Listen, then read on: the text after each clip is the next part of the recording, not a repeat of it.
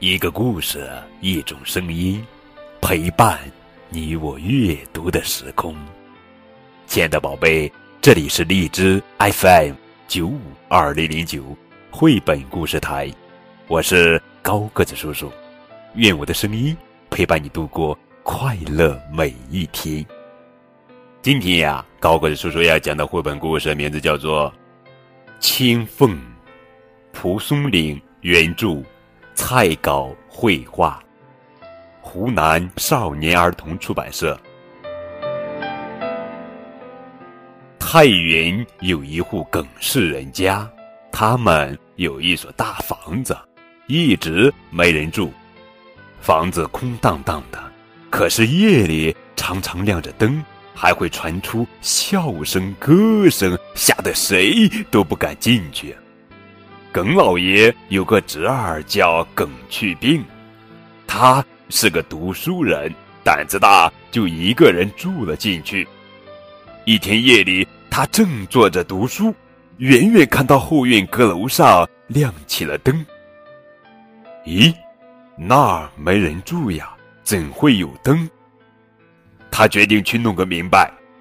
他穿过院子，走了几段楼梯，来到了。后院，一走上楼梯，阁楼上还传出轻声说话的声音。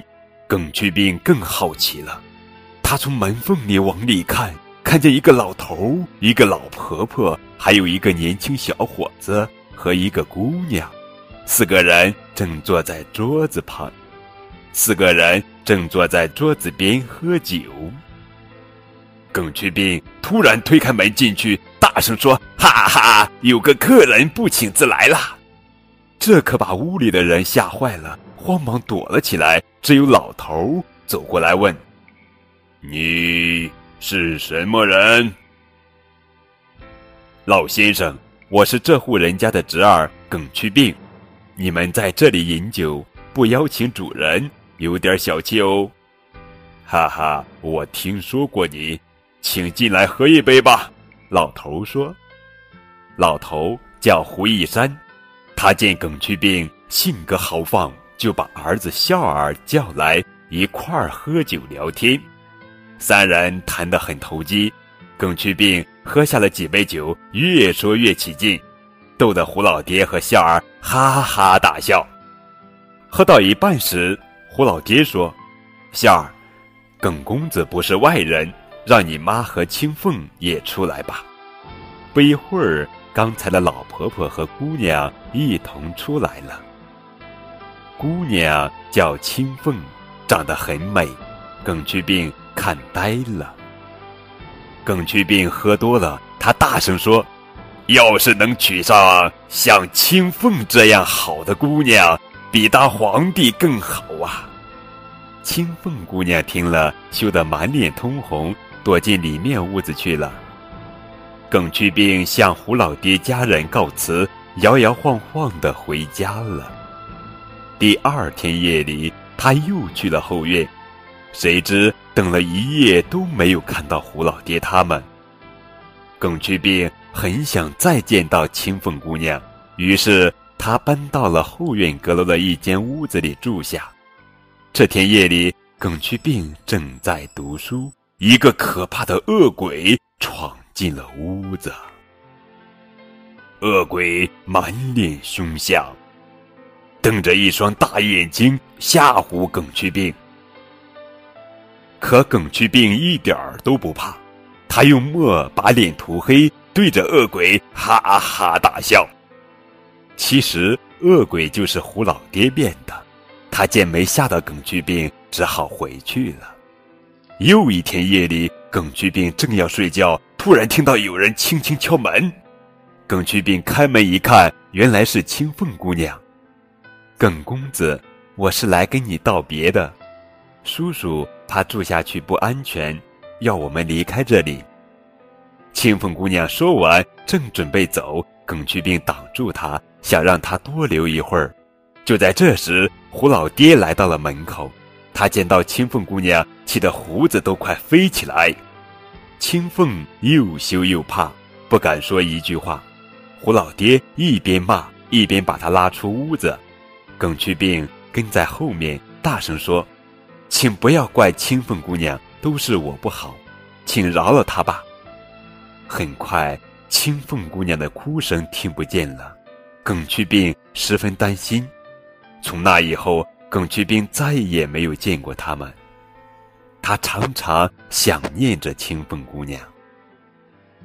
到了清明节，耿去病去郊外扫墓，在回家的路上，他看到两只小狐狸正被猎狗追赶着，一只钻进草丛跑了，另一只。跑到他的脚边，低声哭着，像是在向他求救。耿去病见他这么可怜，就把猎狗赶跑，把它抱在怀里。耿公子，我父亲遭大祸了，请你救救他吧。耿去病把小狐狸抱回家，放到床上。只见小狐狸打了个滚，一转眼变成了青凤。刚才多亏公子相救，才能摆脱了那只恶狗。公子。请让我好好报答你吧。于是青凤嫁给了耿去病，两人开开心心的过着日子。